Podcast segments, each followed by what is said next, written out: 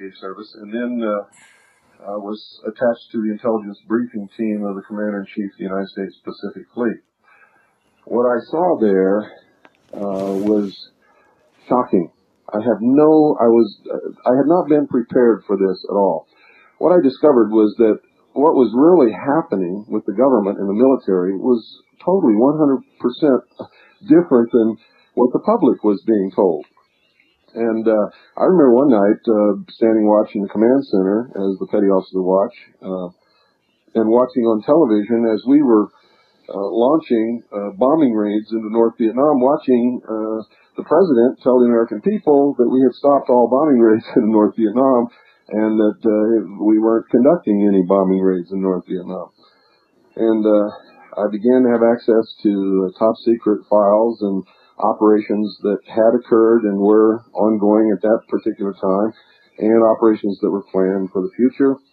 And I was so shocked and so amazed by what I discovered that I left the Navy actually 5 years before I could have retired very comfortably on everyone's tax dollars, and began investigating all of this stuff that I had seen, and that book is the result of that 16 years of research, based upon the documentation and the briefings that I participated in while a member of the Office of Naval Intelligence.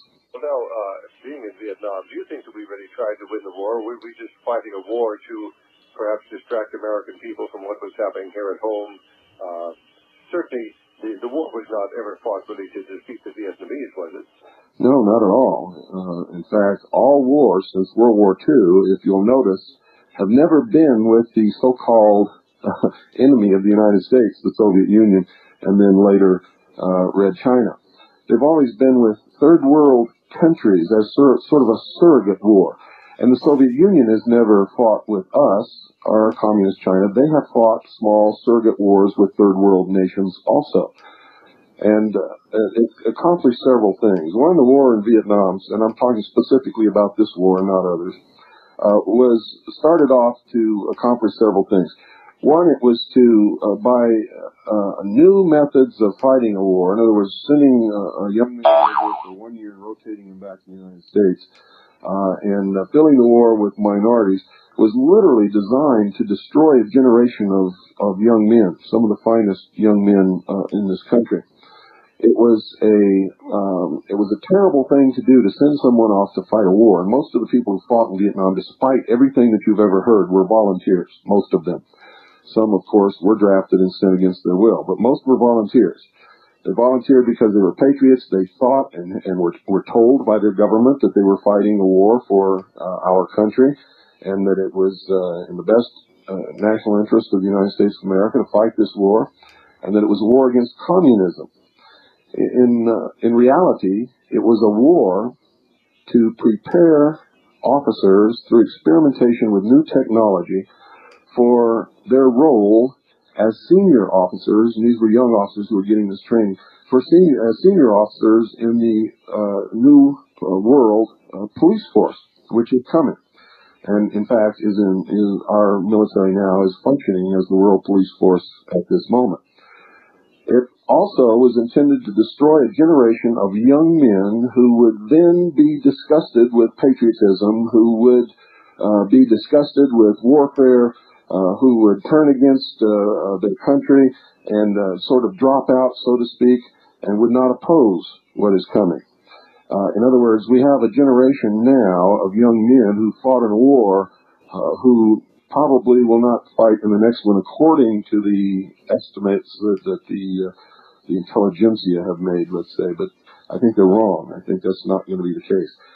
Anyway, it also was meant to be a population control in Southeast Asia, according to the documentation that I saw, and was to protect the heroin drug trade that was coming out of the Golden Triangle in Southeast Asia, and that had been traditionally most of the world's source of heroin.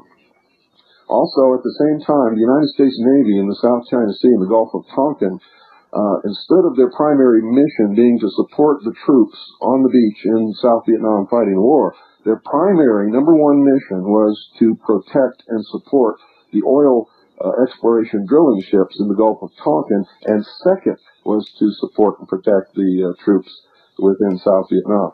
Never became a problem because they had so many ships there that, and that the North Vietnamese Navy was destroyed early in the war, so they never were a threat to the oil exploration ships. Well, I hate to say it, but I think that you're right. I think this war was fought against America. It wasn't fought against the North Vietnamese. Absolutely. At the same time, I might add, there was a war being fought in the United States. Project MK Ultra was implemented. Dr. Timothy Leary was one of the principal agents of the Central Intelligence Agency in conducting this war to destroy the credibility and the effect that the so-called hippies or flower children were having upon the adult population and upon the political process. When they became addicted to drugs, and when Dr. Timothy Leary, with all his credentials and academic accomplishments, made it legitimate to drop out and toke up, it destroyed the political process back home. It destroyed any hopes of making a quick ending to the war, because that whole generation was discredited. Everybody looks back at that as a real bad time in this country. Well, of course, I don't think most people were able to think it through very carefully. We were given two choices: either to back the government and their no-win war, or be a traitor and pro-communist and try to get out. And they weren't very good choices. Nobody ever asked why a country the size of the United States couldn't defeat a nation the size of the state of Mississippi in 10 years of war. And of course, the answer was we never intended to. We didn't go there to win. We didn't go there to defeat communism. The war was aimed at the American public. Did you have anything to do with Operation Phoenix? Do you know anything about that? I know about Operation Phoenix. I had absolutely nothing to do with it, but it was, in fact, an operation that resulted in the assassination, in fact, the cold-blooded murder of the official estimates are around 20,000. The real number is probably closer to 30 or 35,000 of the infrastructure of the young patriot leadership of South Vietnam. The American people were told eventually that Phoenix was killing off the leaders of the communist cadres, but that's not true. They actually were killing off the leadership that would have fought the communists when they came into Vietnam, and they were preparing the way for the takeover of South Vietnam by North Vietnam. But how can a country, that's supposedly, so honorable, have a planned program of assassination? I've heard figures going up to 40,000 or 50,000, but it doesn't matter. Even if 10 people were assassinated and paid by the American government, how can you justify that? And how have they been able to keep that secret? I mean, that is one of the most carefully concealed secrets from the American public, Operation Phoenix. Well, they tried to keep it secret. It's not secret anymore. It's very well documented. It's out in the open now. They tried to keep it secret because Americans aren't supposed to be assassins. We're not supposed to be murderers. We're supposed to perform honorably upon the battlefield, and we're supposed to adhere to the rules and treaties and things that we've made. But in reality, we don't really do much of that. Well, there's a great deal of difference between, the appearance and reality. Basically, I'm speaking to my audience here in Santa Cruz, a fairly sheltered group of people who probably haven't done the research and study, the many patriots like you have. And so I just throw Operation Phoenix out for those of you who are listening who have never heard of it. Planned assassination, whether it was 20 or 30 or 40,000 South Vietnamese who were systematically killed on orders of the American government. What was it? We paid so much for each person who was killed? How did that work? Well, it depends upon who was doing the assassinating. If it was people like Lieutenant Colonel James Bogreitz, that was his job. He was a part of that. If they were paid assassins or South Vietnamese that were hired to do the job, then they were paid, yes. Okay, fine. Well, this is a tragic part of our history, and yet, I'm sure you share with me the concern that we are moving towards a dictatorship here in America. And I know in your book, Behold a Pale Horse, you talk about the federal executive orders, which I doubt that many of our listeners have heard about. Tell us, because our people, Santa Cruz is a pretty liberal area. We call it the People's Republic. We have people who are frank Marxists on the city council, and people who are even further to the left, some places on the board of supervisors, although we did lose one of our local left-wingers from the Board of Supervisors, and maybe things are beginning to turn around here. But can you tell our listeners a little bit about the federal executive orders that today are the law of the land in the United States? Well, let me start a lot earlier than that. Back in in the crash of 29, there was a terrible economic disaster in this country. They call it the Great Depression. In 1933, in trying to deal with this, the United States was actually on the verge of bankruptcy. There were a lot of unemployed people. They were trying to implement a beginning of socialism in this country. They implemented a law that was passed during World War I. It was called the Trading with the Enemies Act. It was determined that they could use this to fight the economic war, that it didn't have to be a shooting war. It could be any kind of a war or any kind of a national emergency. So they implemented by executive order the Trading with the Enemies Act in 1933. Which literally put the United States and its citizens under emergency rule, which means the Constitution, habeas corpus, things like that are suspended. Now, they didn't tell the people that. And in the law, it specifically exempted the American people as being the enemy. Now, in 1937, they reissued the executive order again, only this time they left out that passage and the American people became the enemy. Now, we've been living under that declaration of emergency ever since then. So the concept that anyone in this country is protected by the Constitution today, or has been since 1933, is erroneous. It's false. And that's why they've been able to do many of the things that we've questioned. Like, how can they do that? That's against the Constitution. Obviously, that's against the Constitution. That's illegal. But they're doing things all the time, constantly, that tell us that the Constitution is no longer in force. Now, later, in 1945, Harry Truman signed the United Nations Treaty. It was ratified by the Senate, and they pushed through Congress, and Harry Truman signed the United Nations Participation Act. They immediately pushed through and signed the National Security Act of 1947, and created a veil of secrecy behind which they could operate to bring power into the hands of the United Nations and destroy the sovereignty of all the nations of the world. The Cold War was actually a manipulation of the people of the world to give them a fake enemy to pretend, so that the government could pretend that the reason that they were doing all the things that they were doing, building the military forces and developing the technology that they were developing, was to fight this supposed enemy, this ideological enemy of the Soviet Union. And they were doing the same thing in the Soviet Union, telling the people there that we were their enemy. In reality, this had all been agreed on by the Big Three when they met several times during World War II. And during these meetings, by the way, the reason why after World War II there was never another big war, and all wars were surrogate wars fought in third world nations, the agreement was, according to the documentation that I saw when I was with the Office of Naval Intelligence, that for population control, to keep the attention of the public away from what was really happening, which was bringing about a one-world government, a totalitarian socialist world government, the destruction of sovereign nations, that they would fight these surrogate wars, and there would be no winner of any of these wars. And if you look since that time, no one has won any wars, and no one has gained any territory through fighting of these wars. When Kennedy became president, he signed the first executive order creating what's called FEMA, the Federal Emergency Management Agency. It was put into place to take over local, state, and federal government in case, and this is the way it was worded, in case of invasion by a foreign power or nuclear attack upon the United States. Knock it off. Got my daughter and her dog in the studio playing here. That's okay.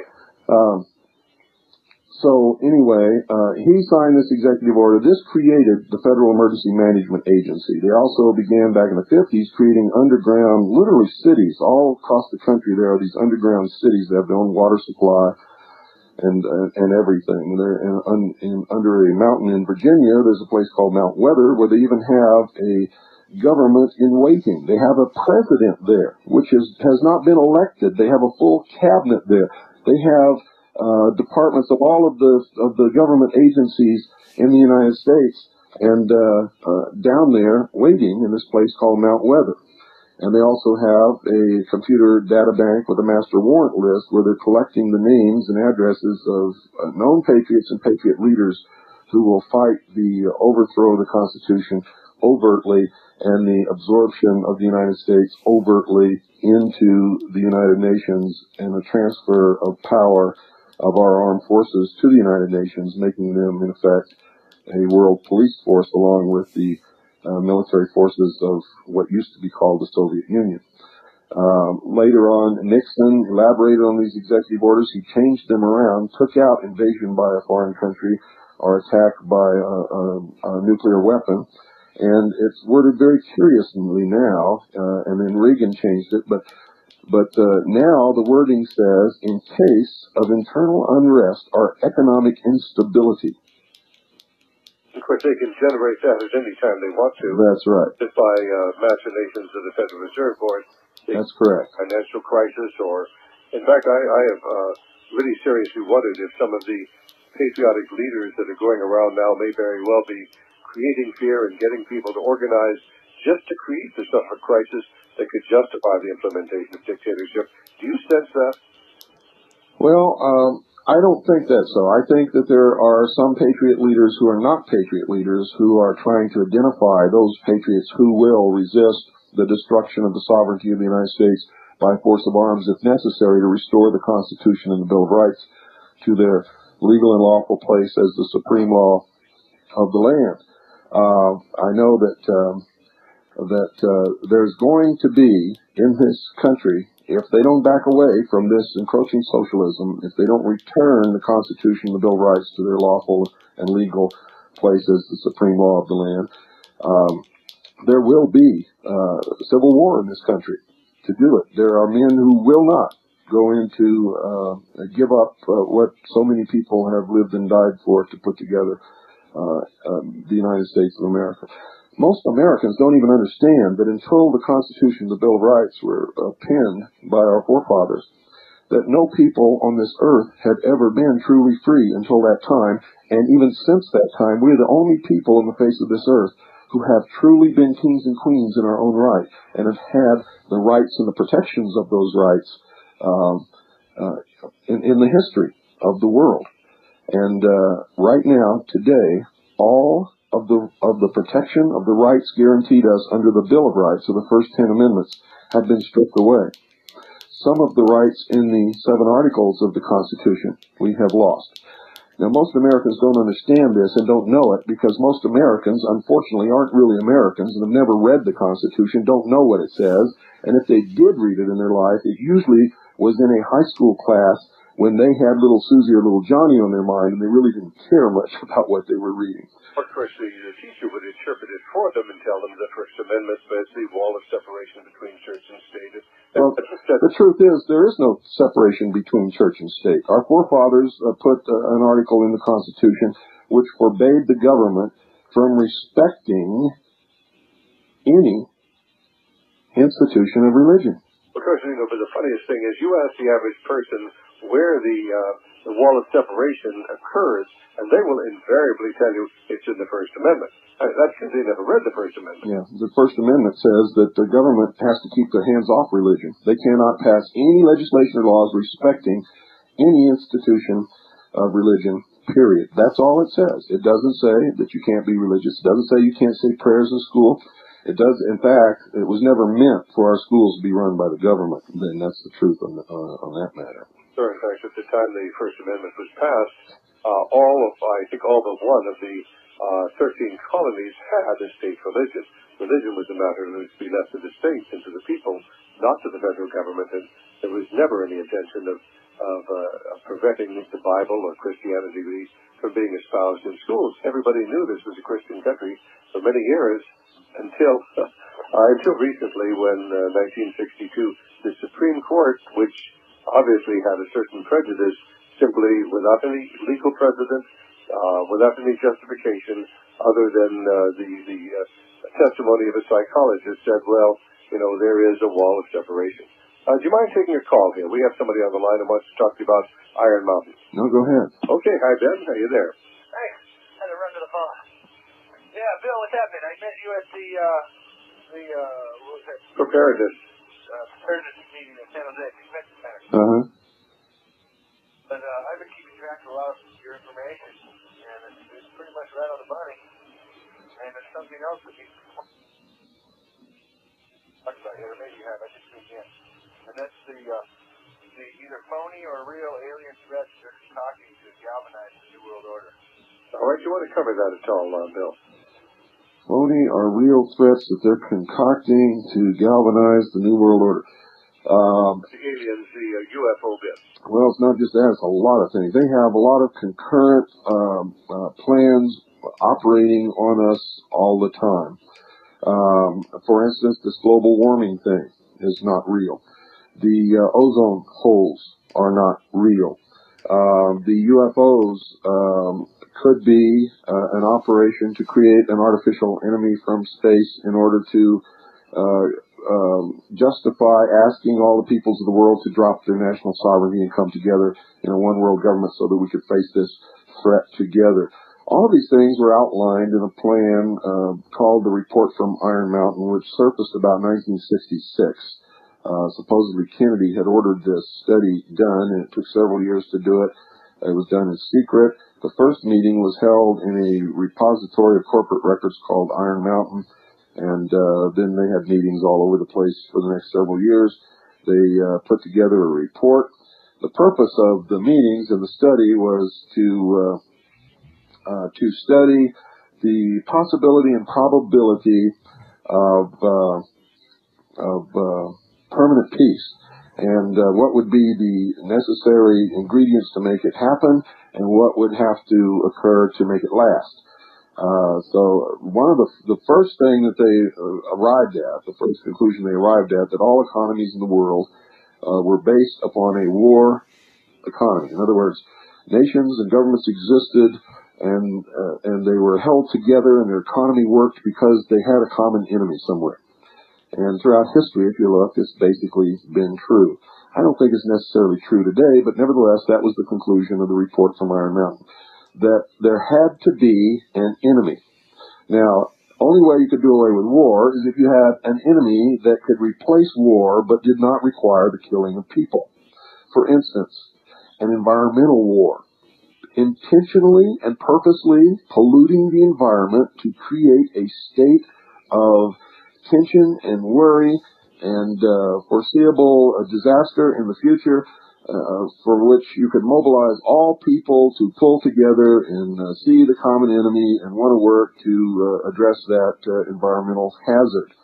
And for many years, the large corporations who belong to these organizations, who make these plans and bring them about, were dumping large amounts of pollution and hazardous chemicals and waste material into lakes and rivers and streams and into the atmosphere. It was done intentionally. It wasn't an accident. And it brought about the desired result. It did mobilize people. And a lot of those environmental concerns are real. But the point I want to make is that some of them were done by greedy people who wanted to make a quick buck, but a lot of it was done by major corporations who are part of this plan trying to bring about a one-world government, and it was done intentionally. Things were created that are fiction, imaginary things. For instance, the ozone hoax, as I like to call it. There is no layer of ozone around the Earth. Ozone occurs throughout the atmosphere. Ozone is created and destroyed every single second, simply because ozone is a radical molecule. It's made from two atoms or two molecules of oxygen splitting, making four ions of oxygen, or four ion atoms that are independently floating around looking for something to attach to.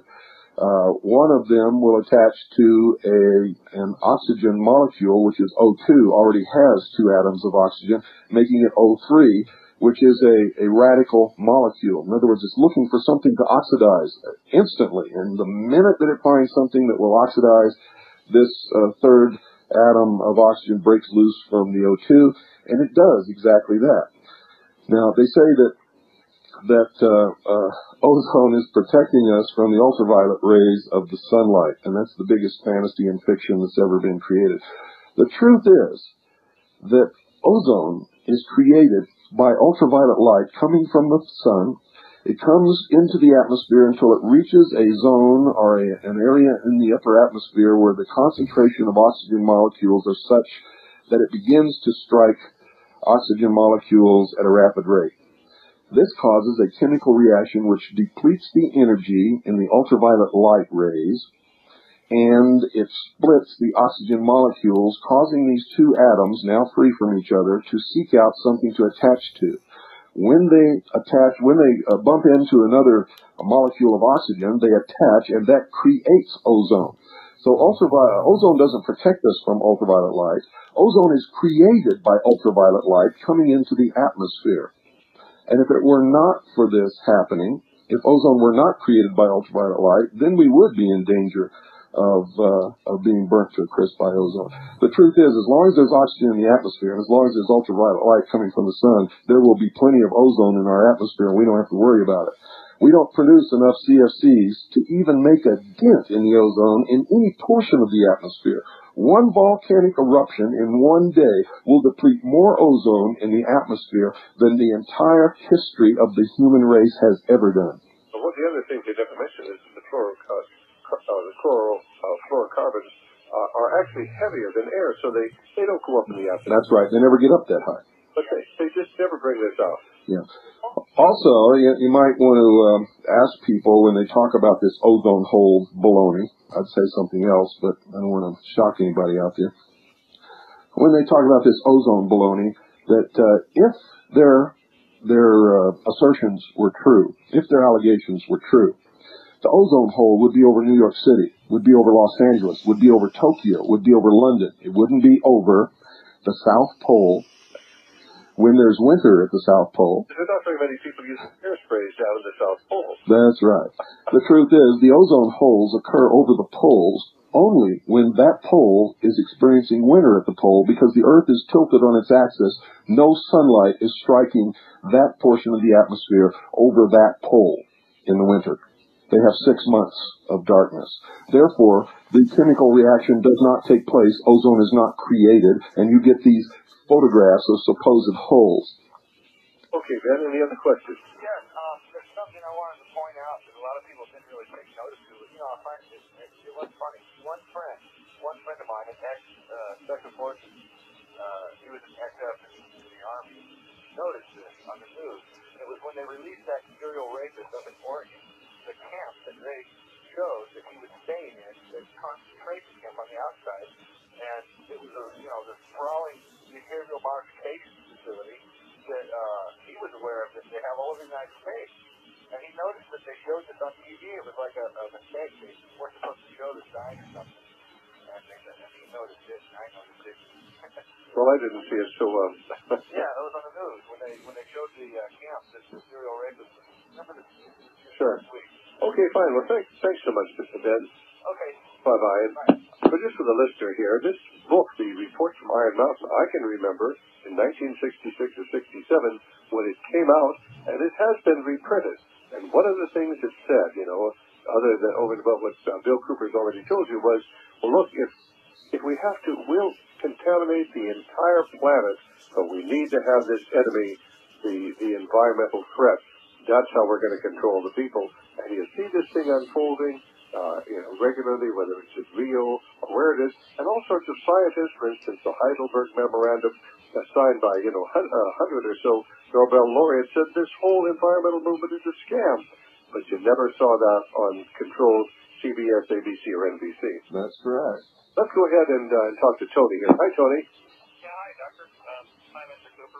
Hello. I read your book, and I wanted to update on that Jonathan Maine fellow, if you have anything new on him. And, I thought it was a very interesting story. And I was kind of wondering, like, what happened to the property he had. I have no idea. He was released from prison about a year ago. And from what I understand, he's not the same person. I don't know what they did to him, but he's just not the same person. Why don't you tell us a little bit about it, because I don't know the story. Well, he understood that what was happening to our economy and our money system. He was from England.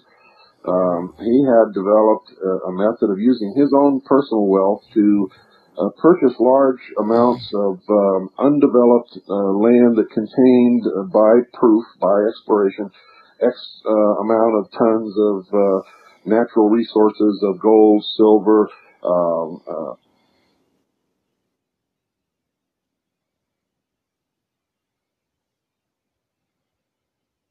bank is backed by silver and gold, a bank backed by the natural resources that the bank would then have backing its currency. It would then issue a different kind of money. They would be credit vouchers, in effect, that would be backed by real wealth, these natural resources that had not been reclaimed or taken out of the ground or cut down and made into paper or whatever. And that way, they could get out from under the debt system that everyone is being subjected to now. For instance, our money used to be backed by gold and silver coin. In fact, our money, by law, is called a dollar. A dollar is defined by law as a specific weight of measurement, or specific measurement of weight of gold or silver coin. A dollar is really currency only as long as it can be exchanged for gold or silver coin, which is the real money of the United States of America. The debasement of our coinage, by the way, the penalty of which is death if you're convicted of debasement of our money. And the money defined by law, by the Constitution, is gold and silver coin, nothing else. Now, if you have gold and silver coin, you can issue silver certificates and gold certificates as long as whoever holds them can turn them into any bank or to the government and receive that much of weight of gold or silver in coin of the realm at any time they so desire. But ownership of gold was made illegal back in the 30s. It was taken away from the American people when they implemented the Trading with the Enemies Act. Later, gold certificates disappeared. Then they withdrew silver coins and began minting what we call copper clad, and they put a little layer of silver alloy on the outside of these copper coins so that the sheeple, the stupid people, would think that they still had the same value in their hand when they had these coins. The fact is, they were debased, and they were worth no more than the copper content in the coins. And then they took away the silver certificates and began issuing Federal Reserve notes. Federal Reserve notes will be the death of this nation economically, simply because it is a method of constant and consistent inflation through borrowing non-existent money, which is created by bookkeeping entry. When that happens, the Federal Reserve asks the Treasury to print up the bills they've just created by a bookkeeping entry. Bear in mind now, the Federal Reserve is a private corporation, not an actual agency of the United States government. So when they did that and created this phony money and had the Treasury Department print this money, they paid exactly what it cost to print the money. The Treasury Department did not make a penny. They then take this money and buy a United States Treasury bond with this money that's interest-bearing. So our government now has this money they created out of thin air. Our government gives them a Treasury bond, which is interest-bearing. This money then goes out into circulation, into the country, through the government paying its bills and paying the salaries of the people who work for the government.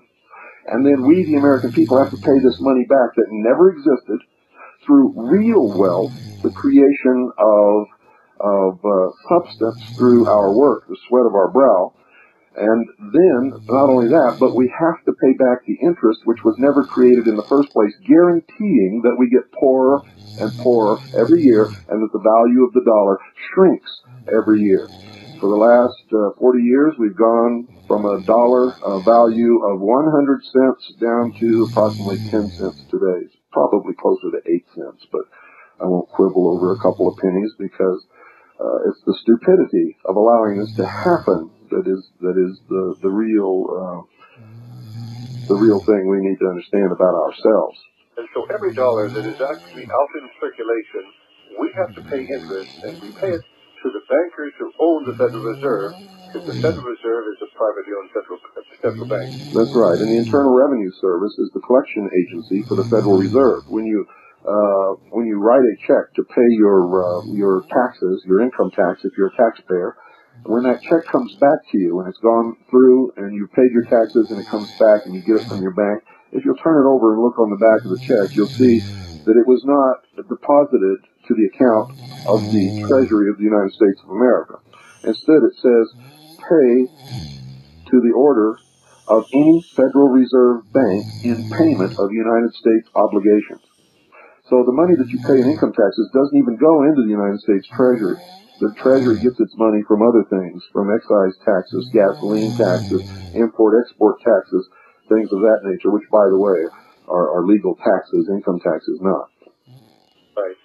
And, I heard about this fellow. He'd go into a restaurant, and when the bill would come, he'd say to the waitress, can I pay this bill with Federal Reserve notes? And the waitress would look a little surprised, and she'd go over and get the manager, and the manager would say, you want to pay this with Federal Reserve notes? What are they? and I think every person should do this, because what we need to do is let the American people come to realize that somebody has stolen our monetary system. They have done it by a very careful and deceitful manner. The Federal Reserve is no more an agency of the federal government than a Federal Express is, and we are enslaved by an organized effort to control the banking and ultimately the currency of this nation. We've been taken over, fellas, and they create wars for their purposes, for their profit, and their ultimate goal is the new One World Order. Well, that's correct, and I'll go you one better than that. Ever since we've been using Federal Reserve notes, they have literally taken over the nation, and we have become indentured servants. You see, when you operate on a debt system like that, you are not paying your debts. If you go down and buy a car with Federal Reserve notes, you've committed an illegal act if you actually think that you own that car. And if you try to own it, it's illegal. The truth is you cannot purchase something or pay a debt with an instrument of debt. A Federal Reserve note is nothing more than a note. A note is an instrument of debt. It says somebody owes somebody some money, and it hasn't been paid yet. So you're taking that instrument of debt down and you're using it to purchase something or buy something or pay a debt. You cannot pay a debt with another debt. You cannot purchase something with a debt that hasn't been paid. And that's when Americans began receiving warrant deeds to their homes and to their land instead of allodial patent titles, which really means that you own it. If you receive a warrant deed, it warrants that a deed exists, but you don't have it. The true owner has it, and you have to pay a property tax, which is a wrinkle on that property that the true owner actually owns.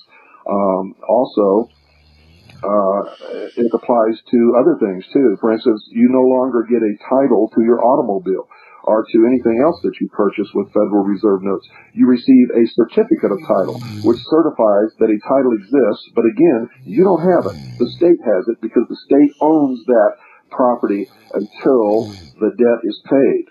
In other words, we have now become indentured servants for the debt of the United States of America because this money's been created out of thin air and the interest is never created, thus making it impossible to ever pay the debt.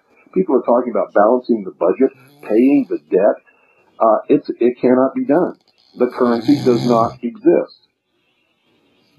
Possible to get allodial title? It is possible if you pay off your land or your property in gold or silver coin and then pursue a process through the courts. You can do it, yes. Last question. I'll hang up and take Anton here. Could you give a little update on what's happening in Arizona with the Brady Bill? The sheriff in Arizona is not going to enforce the Brady Bill. It's unconstitutional. It's unconstitutional according to the Constitution of the State of Arizona. It's unconstitutional according to the Constitution of the United States. The second article in amendment says that a militia being necessary to a free state, the right of the people to keep and bear arms shall not be infringed. The law also specifically states that the militia is not the National Guard and it is not the military. The militia The unorganized militia consists of the whole people, and specifically in the law, it specifically states all male citizens between the age of 17 and 45. Therefore, it is against the law, against the Constitution of both the federal and the state government to take weapons away from anyone who constitutes the militia. You know, it's so interesting because there is a massive program, as you well know, to take the guns away from the public. Last weekend was at the meeting of the California Medical Association, and those of you who are out there will be happy to know that the California Medical Association House of Delegates voted that everybody who has a gun or ammunition or uses a gun has to have a license, and the doctors' representatives voted for that. This is the path to dictatorship, and when I got up and made a statement to that effect, you know, there were so many of the people, the audience just sort of scoffed, but they're doctors there who are 30 or 40 years old who have gotten into the House of Delegates of the CMA so they can use the policy and the political power and the lobbying efforts which are generated by doctors paying dues to the CMA to bring about the dictatorship in America. And the average person in America has no idea the new crime bill is aimed to take to totally abridge the Second Amendment and take away the guns from the people as a prelude to the establishment of the dictatorship of the New World Order. Would you agree? Absolutely. And these people, these PhDs, these doctors, these university professors, these so-called intellectuals who are promoting Marxism and socialism aren't as intelligent or smart as they think they are. If they were, they would go back and study history. And if they studied history, they would find that whenever socialism comes to power, the first people that socialism destroys and places in labor camps or outright executes are the intelligentsia, the university professors, the lawyers, the PhDs, all of the people who promoted Marxism and socialism and brought them into power are the first people that they throw into the labor camps are completely 100% exterminated. Simply because they're the people who, once they see socialism actually at work on them, will be the first people to turn against it. I agree, but I think that the American people must understand that what is happening is a carefully planned program. In fact, I was watching television this evening, and they had this black and white sequence where these children with the sad faces, they were making remarks, and sort of a hopeless feeling, and then the caption at the end was, "We must stop the violence." Well, the basic theme is we're going to take the guns away from the law-abiding citizens and stop the violence? No way.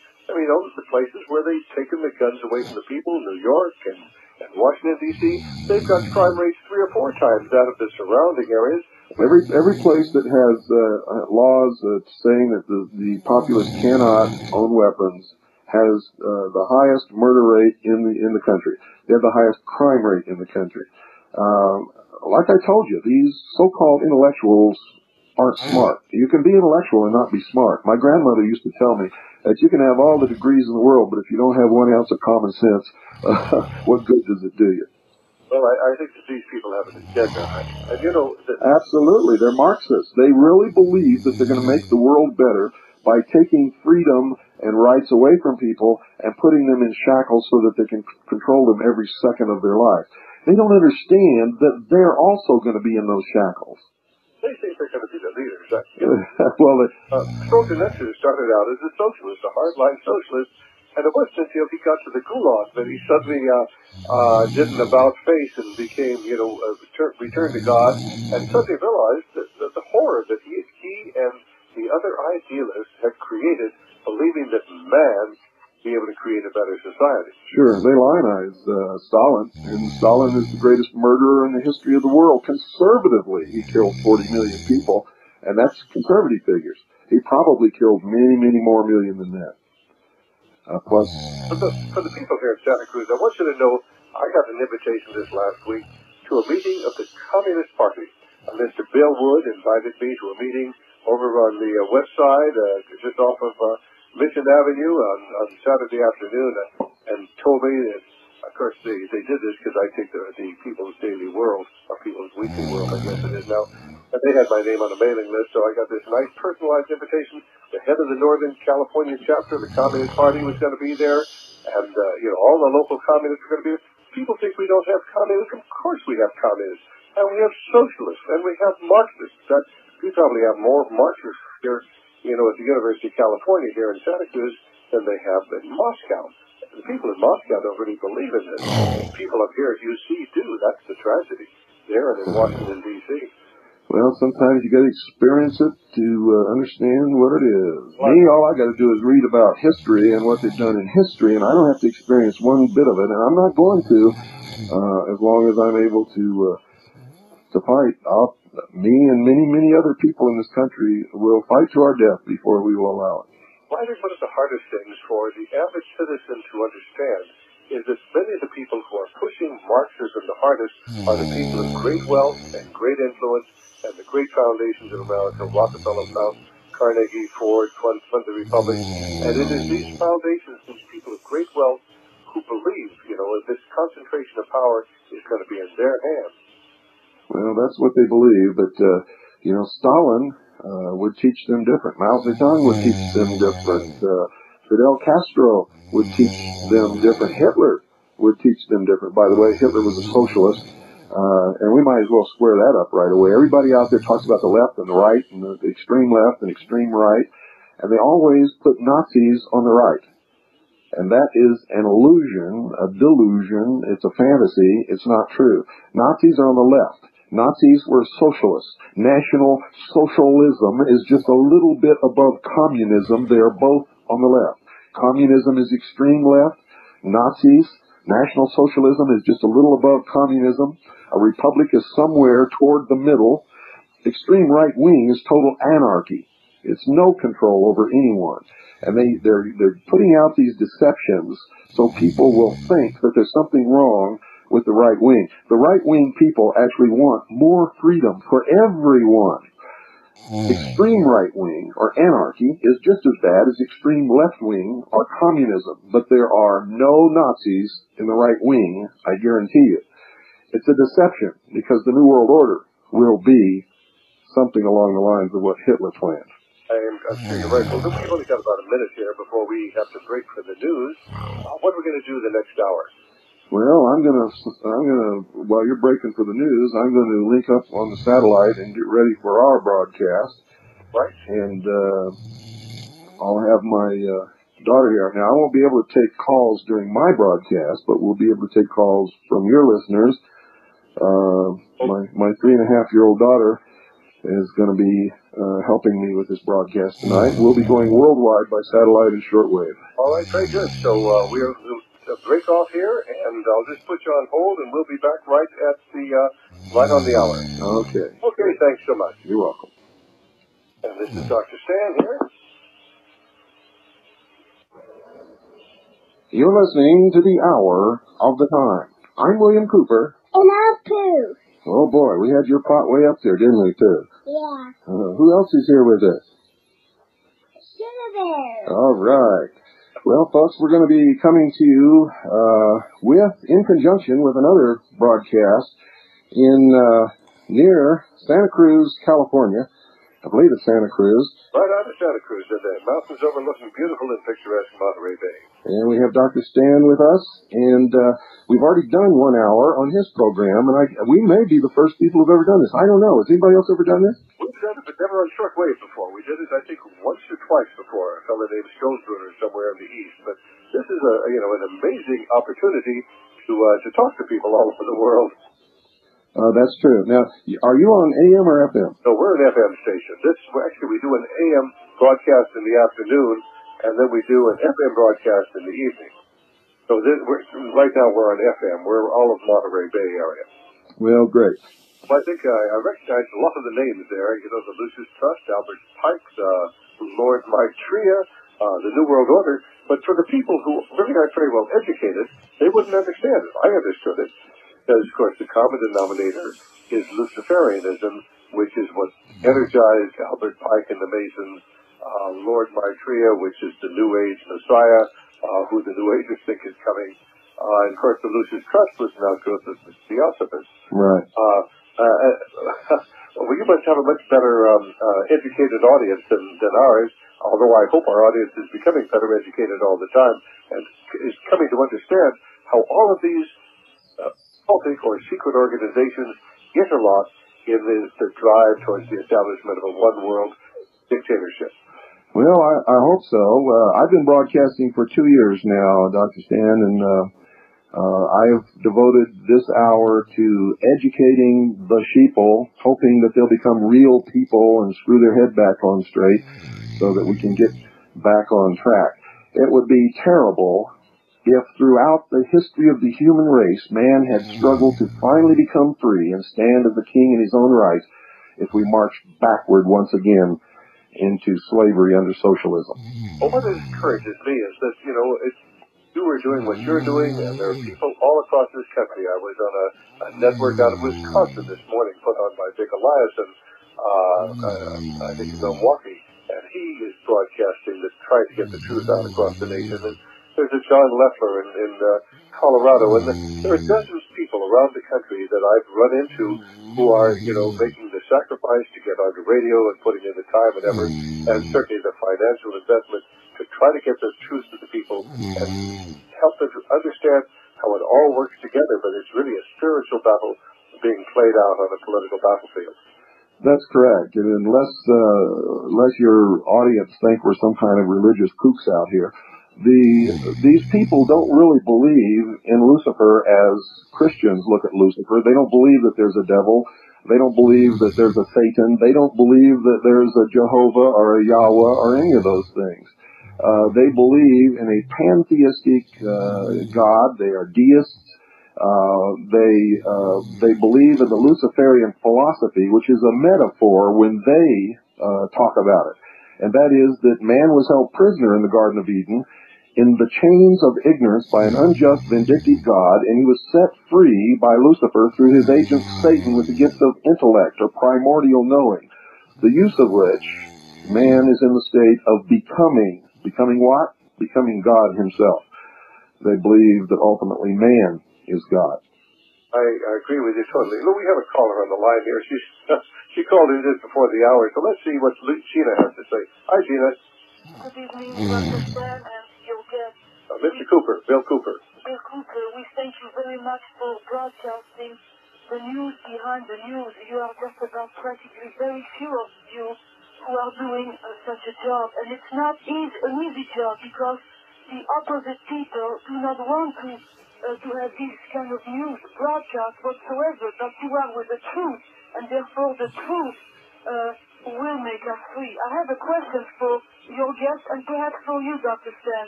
Not too long ago, on the radio, I heard Linda Thompson, and for the people who do not know her, she was the one who brought this tragedy of Waco to the focus so that people would know exactly what had happened there. But Linda Thompson on that show that I heard, she said that, or her guest said that, the federal judges now are paid directly by the executive branch in the USA. That was really mind-boggling to me. And then I heard that who is taking care, who is at the top of that? The UN. I was flabbergasted. Well, so, let's find out if Bill knows anything about that. Okay, and I will hang up. Okay. Bye-bye. Bill, what's the question? Yes, I did, and she's absolutely right. It's done because we are living under emergency rule, which means that the rule of the Constitution is really not in effect. They give us the illusion that it is, and they are in the process of taking away the guarantee of the rights of the American people, what we and our forefathers call creator-endowed rights. You see, there are no constitutional rights. There are creator-endowed rights. The Constitution is to protect those rights and limit the powers of the government. Well, those protections are being stripped away. As I said before, we have no more rights under the Bill of Rights. Some of the rights that we used to have protected by the body of the Constitution are gone. Under the Treaty of Bretton Woods, the Secretary of the Treasury, who is Mr. Lloyd Benson at the present time, cannot accept a salary from the United States government. Instead, he is paid by the International Monetary Fund, which is an arm of the United Nations. the ATF, or the Bureau of Alcohol, Tobacco, and Firearms, actually works for the United Nations under the Department of the Treasury, created artificially by the Treaty of Bretton Woods under the International Monetary Fund. The United States Treasury is in limbo and, in effect, does nothing.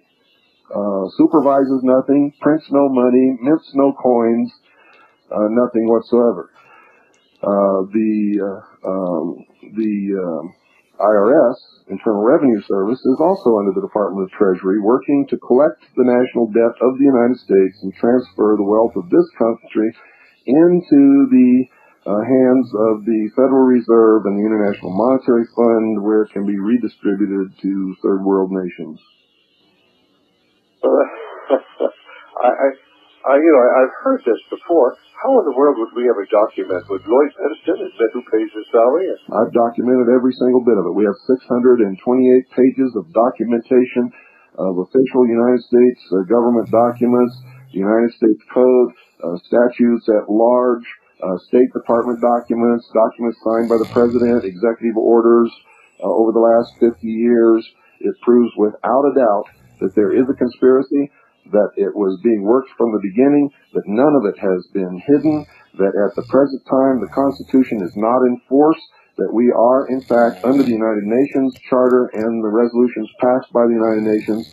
We're in the process of eliminating arms in all nations, eliminating the concept in international law of sovereign nation states, stripping the arms from the American people, and eventually the military forces of what used to be the Soviet Union and the United States will be united into a one-world police force, and no other peoples or nations will be allowed to be armed except for a small internal force, which will be armed lightly to subdue internal unrest.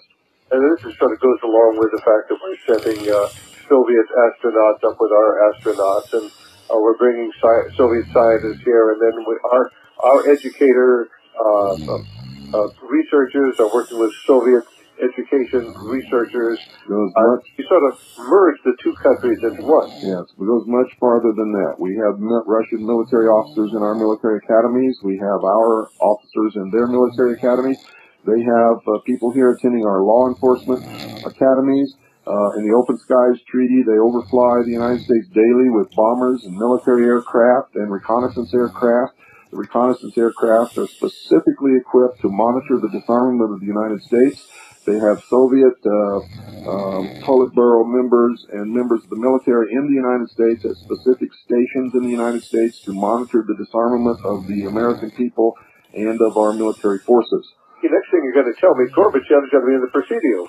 Gorbachev is in the Presidio, illegally, I might add, and has been for over a year, illegally. He has set up the Gorbachev Foundation there.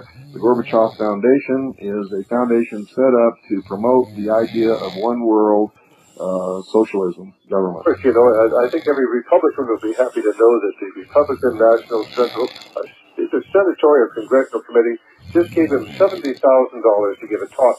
That must have been an amazing talk. He must be a very, very powerful speaker to get paid $70,000. Or is it that the Republican Party is subsidizing Gorbachev? And maybe at the top there is not a great deal of difference between the pro-communist Democrats and the pro-communist Republicans. Well, there isn't at all, and that's why it doesn't matter who you elect to the presidency. Nothing changes. Everything keeps getting worse. You keep getting poor. The dollar keeps being devaluated. Inflation continues to occur. Unemployment continues to rise.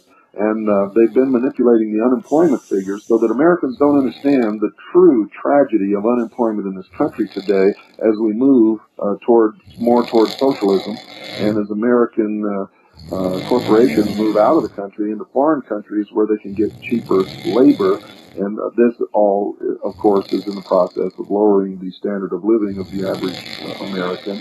The intent is to eliminate the middle class, which Marx called the bourgeoisie, and bring about two classes of people, the rulers and, of course, the ruled. This is all in the process of coming about. Unemployment figures are skewed in that they don't count the unemployed, period. They count only those people who are receiving an unemployment check. and only for the period of time that they receive that check. If someone runs out of unemployment benefits, they are not counted anymore as being unemployed. If someone is not entitled to unemployment benefits, but they're unemployed, they are not counted as being unemployed. People who are homeless are not counted among the unemployed. People on welfare are not counted among the unemployed. People on general relief are not counted among the unemployed. The truth is, Dr. Stan, the unemployment rate in the United States today, if you count the true figures, is higher, much higher than it was